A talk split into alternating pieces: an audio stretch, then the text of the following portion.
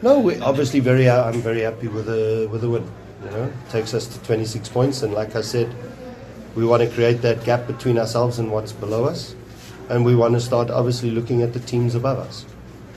And the result today was more important than anything else. Getting the win today was extremely important. You know, we have two tough games coming up again, and both of them happen to be teams that are fighting relegation. So they're not going to be easy. And Baroka away from home, that's going to be tough, you know. And then you've got Cape Town City uh, at the end of the month. So I explained to the players the importance of obviously making sure that at home we collect those three points.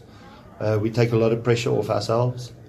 Uh, we create a bigger gap between ourselves and the ones below, and we can start worrying about about other things, you know, because last time this this time last season, I think it was 18 games we won 12 points. So to find ourselves now 18 games, 26 points, great. I think uh, it was typical derby game. It was uh, very physical. That uh, was to, to expect. I think uh, it's unlucky result for, for us.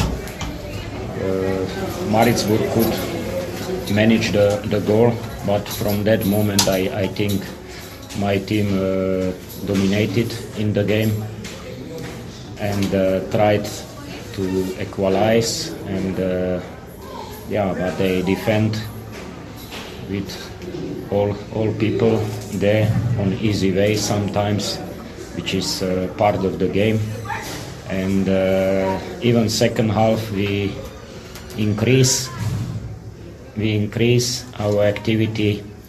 It was not easy to, to come to clear situation so we brought balls into the box and that was again against uh, about the duels. So yeah you know you say the player before the game play your potential and uh, i think my team played that. Then the result will come but today it didn't happen